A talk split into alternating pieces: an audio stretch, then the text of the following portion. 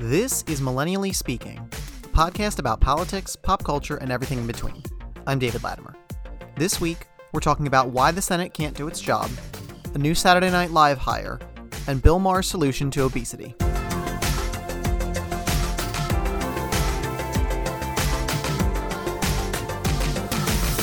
But first, I'd like to talk about the Senate, and this is actually something that we discussed last week that I would go into a little bit deeper, and that is the filibuster the filibuster use in the Senate. And a lot of people don't understand what the filibuster is or even how the Senate operates and can get votes done. So basically, the what the filibuster is is it's any uh, attempt to delay a vote through discussion and debate. The reason the filibuster exists, in theory, is to allow both sides of the aisle to fully vet a policy idea or fully vet legislation and get all of the arguments out. And that way, once they go to a vote, they have fully vetted that process and that policy, and there's no more need for discussion. But in practice, that has not been the case. So, first of all, regarding the history of the filibuster, uh, a lot of people like to say that the filibuster was designed by the founders and that it was their idea that because the House works in one way and the Senate works in a different way, that this was that thing that makes the Senate different.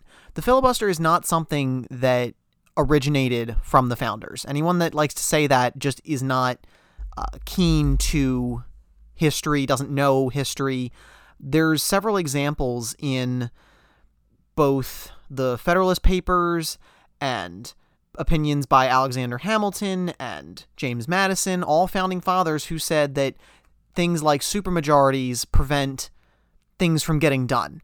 And that's what the filibuster essentially is. The the Senate in the Senate, you need a simple majority to get things passed, except with the filibuster, you need a uh, 60 vote to end the filibuster period and move on to a vote. So essentially, you do need 60 votes to pass anything in the Senate.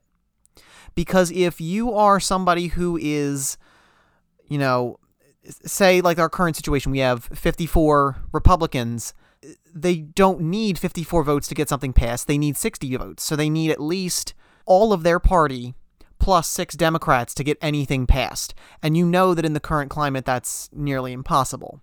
That's, you know, that's, that's not what we have been told. That's not what is being promoted as here's what the Senate does. The Senate is supposed to work in this just simple majority, but that's not how it works. The the idea that you need 60 votes to end filibustering and to move on in theory is also okay because you don't want the minority party to not get their say and not get their full piece and you don't want the whoever the majority party is just to push everything and not let the minority have a voice at all but what you think of as a filibuster would be, you know, debate and lively discussion. But what happened is back in the 70s, that process of continual debate and needing to stand up and, and make a continuous speech was no longer required. That law or that, that piece of filibustering was removed. So you don't even have to do any kind of long term endurance anymore. You don't have to stand up there and speak. You can just say that you intend to filibuster, and that's enough. So, by invoking that filibuster, you no longer have to have any kind of lively debate or anything at all. You just don't have to take it up for a vote.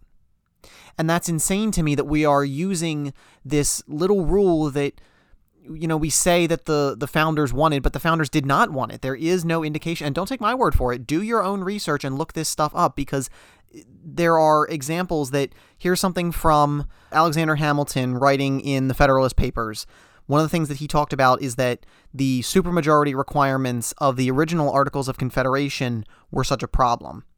And it, it prevented anything from getting done because the the concept of having to have debate and forcing the two sides to come together and, and forcing the two sides to work together and, and find you know common ground that's just not the case. The point of the filibuster is to prevent legislation from going forward. And that can be used on both sides. Both parties have done this, and both parties have used the filibuster for their advantage because it prevents anything from the minority party from getting through. And I get the impulse to want the minority party to obviously have a voice and to have a say and to be able to prevent the majority party from just passing anything that they want. I absolutely understand that. And I understand that in theory, the filibuster should do that. It should be able to, let's say, if we were to flip around the, the Senate majority right now, say we had a Democrat majority in the Senate.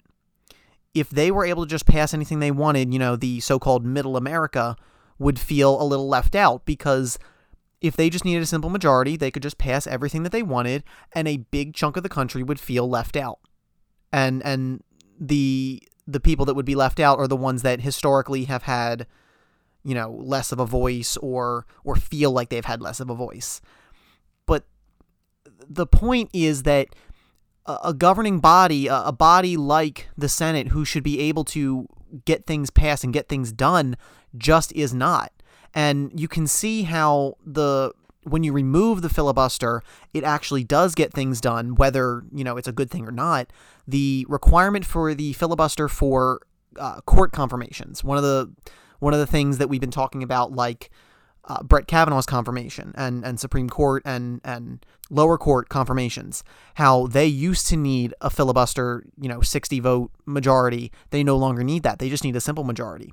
So even like Brett Kavanaugh's confirmation could have been delayed had that still been in place, but because they decided to remove it to expedite the process, you can see that things got passed. So that's an example of maybe some people would disagree with that to remove the filibuster, but it just shows that the the party that is in power, they are able to actually get something accomplished because they've removed this terrible rule that does prevent progress. And we can see how when you have and and, and put it this way in in the Republican controlled Senate, very little is getting passed and you would think oh well the the Republican majority is able to do really what they want because they control the Senate and that's just not the case. But even the minority party who is supposedly the ones that can filibuster and prevent things from passing they're not getting anything done either.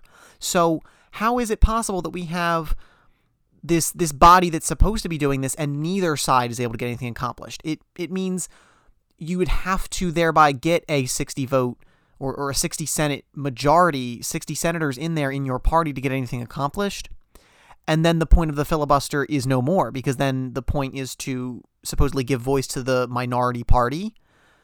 But if all you need is just that slim margin there, if you eliminate that margin, now it's 60 40, then what is the point of the filibuster? It just raises the bar and therefore means that nothing will get passed. And look, things may not go your way if you say you remove the filibuster and a party that you don't like is in power. They're able to now pass the things that they want to pass. And that's just some of the unintended consequences of it. And I get that. I absolutely get that impulse to not want that to become the new norm but it's not like the current system is working the way it's supposed to either. You know, the filibuster used to be something that was a, a rare tool that was used. If you look back on records from say the 60s, they there was sort of this gentlemanly agreement that I'm not going to use the filibuster, but I would never fight to get rid of it because I want the minority party to be able to use it. In the last decade that's been used, you know, over 500 times. Again, don't just take my word for it, look this stuff up. The the use of the filibuster has increased not to you know prevent quote unquote bad legislation or anything like that. It's just to get a win on your side. And the fact that we've been fed this lie that the senate can you know get anything accomplished with this is just false because the senate has used the filibuster so much in the last decade. Just take a look at you know what was something that was passed in the senate the, the last major thing passed in the senate in the last decade. That would be obamacare the Affordable Care Act. Other than that, the Senate does not get things passed. And that's in part because of the filibuster. You know, you can't really think of any other major legislation that the Senate has actually approved.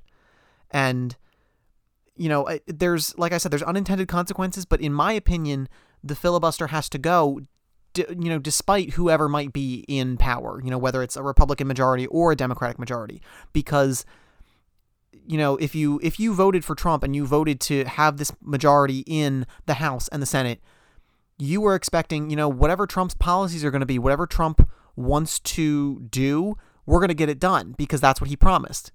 But the problem was that despite having the majorities, you had a Senate who was basically unable to do anything. And I think the narrative has been that it's the the RINOs, the Republicans in name only, that have been preventing things from getting done. But that's not the case because the Republicans still had a good majority, and you had some some cross party. You had a few Republicans um, dissent, and you had a few Democrats who were in favor. But they needed 60 votes to be able to go to an actual vote 60 people deciding we're done debating and that never happened so it's not that the the republicans were doing something wrong or the republicans didn't want to get anything passed it's that this filibuster rule prevented anything from happening and the democrats knew that and what's going to happen is when you flip parties around again when say the the senate is controlled by democrats you're going to get the same problem because then the Republicans will be the obstructionists, not the Democrats. So, again, the unintended consequences are definitely there, but I think there is definitely more of an upside to removing the filibuster than there is to keeping it.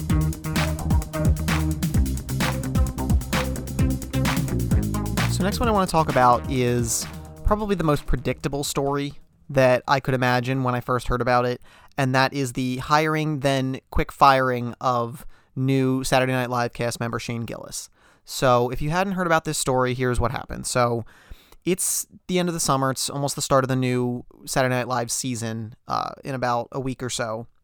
And around this time every year, they announce new cast members. So, this year they announced that there would be three new featured cast members. So, not the full, you know, build that go into almost every sketch, but they'll be in a few sketches throughout the night. Um, they announced three new cast members, one of them being Shane Gillis. And he's a comedian, he's a white comedian.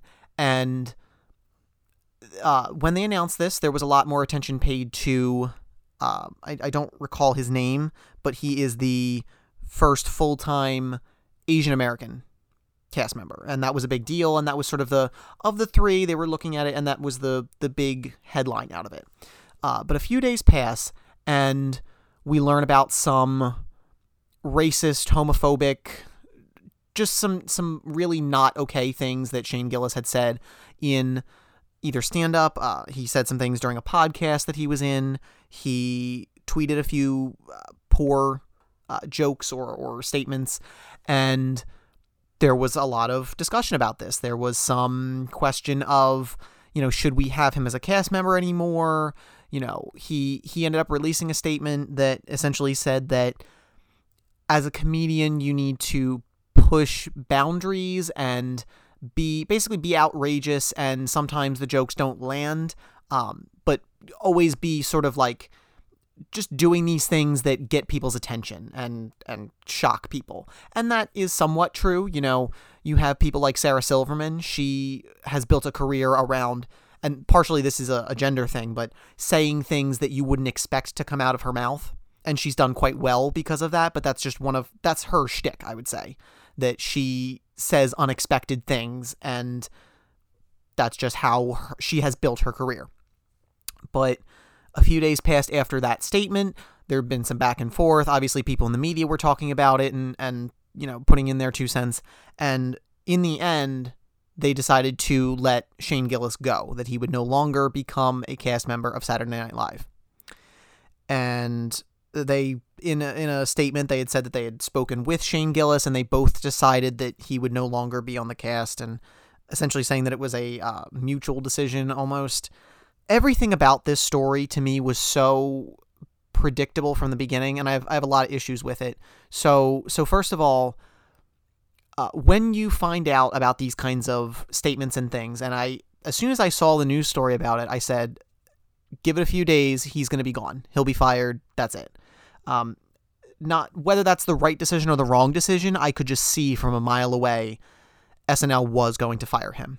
And in my opinion, I think there's a time to, you know, to, to not take certain things out of context and to not like like keeping in mind a lot of the things that they were talking about that he had said were intended to be comedy pieces. Granted, racism and homophobia are not a funny thing, but I would implore people to listen to other people's comedy, not in the context of there's a news story that you said racist and homophobic things. Like if you take it out of that context, that they've said some not so good things and it just goes under the radar and nobody really cares. Some of the things that he said, others have gotten away with and gotten away with worse, uh, but that's that's neither here nor there.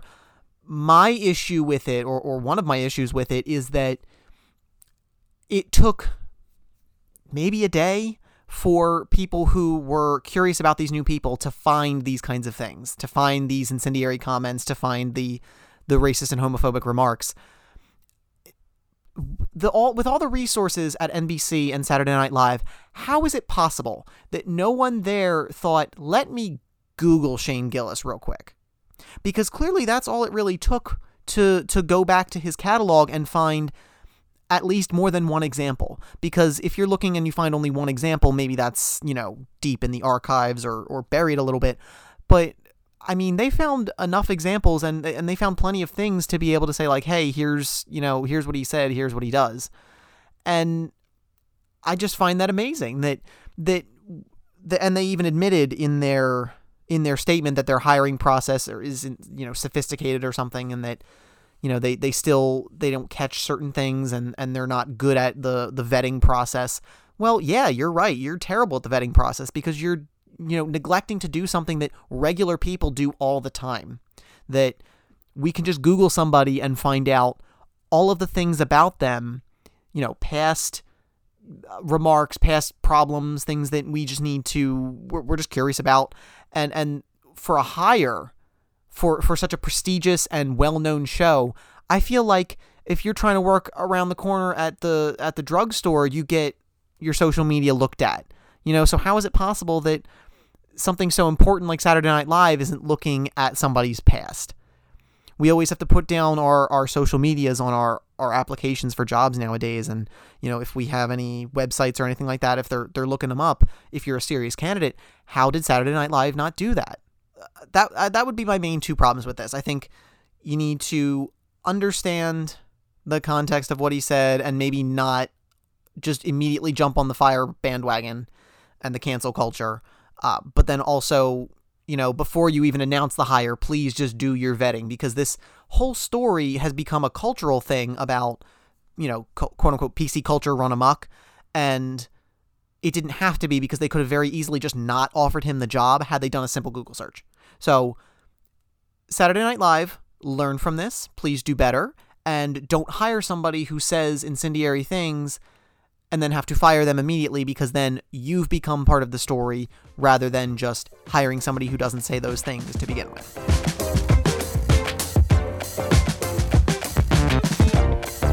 Lastly, what I wanted to talk about is another pop culture story, and that involves Bill Maher. So I'm not a huge Bill Maher fan, and I know a lot of Democrats are not Bill Maher fans either. He is uh, he's an HBO host, and he is known for being liberal, but in other ways not as liberal as the more progressive liberals are nowadays. He's very anti-religion and specifically anti-Islam. He's anti-Muslim, and that's one of those sticking points that a lot of progressive liberals dislike about him. So I know that Bill Maher does not really speak for Democrats and and progressive liberals nowadays. But regardless, he is still on television and he's still a big influence and, and says a lot of things and makes a lot of noise. Um, one of the segments that Bill Maher did lately, or did, I think it was this past week on his show, is he was talking about fat shaming. And fat shaming, obviously, is when you make someone feel ashamed for their weight. Obviously, that's that's pretty self-explanatory.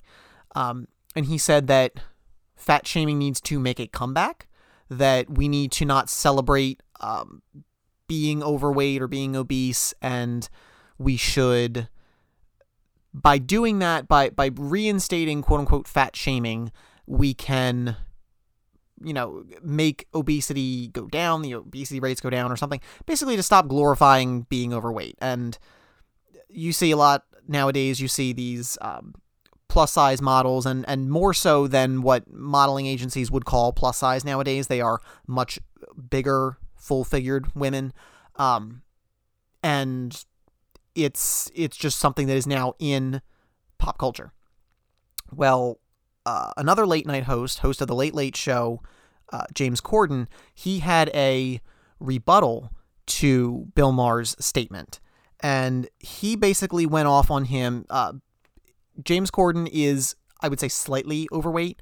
Um, he's not a, a skinny person, um, but he basically said that to to Bill Maher that fat shaming is bullying. By definition, it is bullying. It is telling someone that they're not okay as a human being, that that their weight is just something that defines them and makes them not okay as a human being. And he said basically that he needs to start considering some of the things that come out of his mouth because the the people that are overweight, they know they're overweight and fat shaming does nothing to help them. And I get that. So for those that don't know, I was overweight for most of my life, um, probably from about second grade until even nowadays. I still struggle with my weight, but I lost like 50 pounds about five years ago. So um, it's definitely still a struggle for me, but it is something that I have overcome at least the worst of. And from experience, I know James Corden is absolutely right that fat shaming, one of those things about fat shaming is that skinny people are the ones that do the fat shaming and they have no idea what it is like to be overweight uh, when they've been skinny all their life. And not to say woe is us for being overweight because clearly we did something to get to this point. Um, I don't like the argument that being overweight is all about genetics or or people that are overweight use the genetics part a little too much to justify it. But he's right. We all know that we're overweight. It's not, you know, telling us that we're overweight and fat shaming us does not, you know, oh, I had no idea that I was overweight. Thank you for letting me know and I will do better. You know, the the point of fat shaming is to uh, let somebody know that they're fat. Like that doesn't make any sense. And and he also said that fat shaming leads to it's it's shame. It leads to uh, uh, you know destructive behaviors, including overeating. I mean, it sounds crazy, but for those that have never been overweight, I mean, you can when you have that kind of shame on you, you tend to overeat. But it feels even worse when you are already overweight and you just tend to eat more. It's very counterproductive, but it is just what people tend to do and and even if it's not overeating perhaps it's some other kind of eating disorder like you starve yourself and that's not healthy either so it's it's just the idea that he is very pompous in his response and uh, um that's Bill Maher. He's pompous in his response and he is coming from a place of ignorance. And again, I don't like to I don't want to be the advocate of people who are overweight uh, to to say that I speak for all people who are overweight.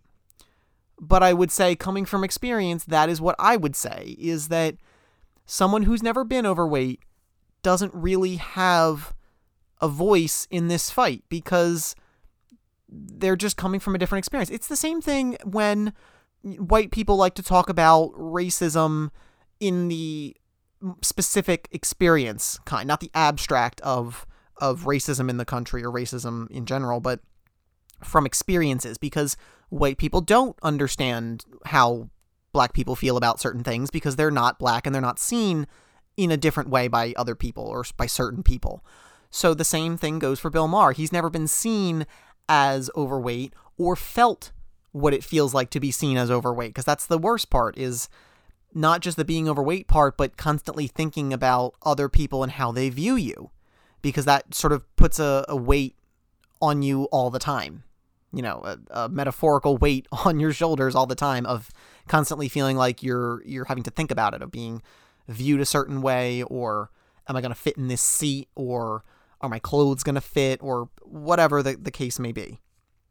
So, in that same way, I would just say Bill Maher needs to, as as James Corden said, he just needs to think about these kinds of things. And I know that Bill Maher won't because that's not who Bill Maher is. But these are just some of those things. And I, I think it was it was a couple of years ago there was a comedian on YouTube who did the same thing and she she made a big rant about fat people and how she hates fat people and fat people are disgusting and and that got me all passionate a couple years ago too because it, it really bothered me but it's the same kind of thing. It's it's these I mean, it's thin privilege if you want to call it that. I don't I don't want to put a label to it, but it's kind of thin privilege. It's not understanding where an overweight person is coming from because you've never been that. So just like I said a few weeks ago about racism, I would say do the same thing here and it's a fact that people have certain feelings and, and maybe just consider people's feelings a little bit more. Don't think of fat people or overweight people in the abstract, but think about it maybe more on a personal level and think, I don't want to hurt this particular person. So why would I say something not to be outrageous or to be thought provoking, but to just on a human level, maybe I shouldn't comment on something like that. And that's it for this edition of Millennially Speaking. I'm David Latimer. Be sure to rate us on Apple Podcasts or wherever you listen. And if you like this podcast, share us with your friends. We're also on Instagram at millennially underscore speaking and on Twitter at underscore MS podcast. Thanks for listening.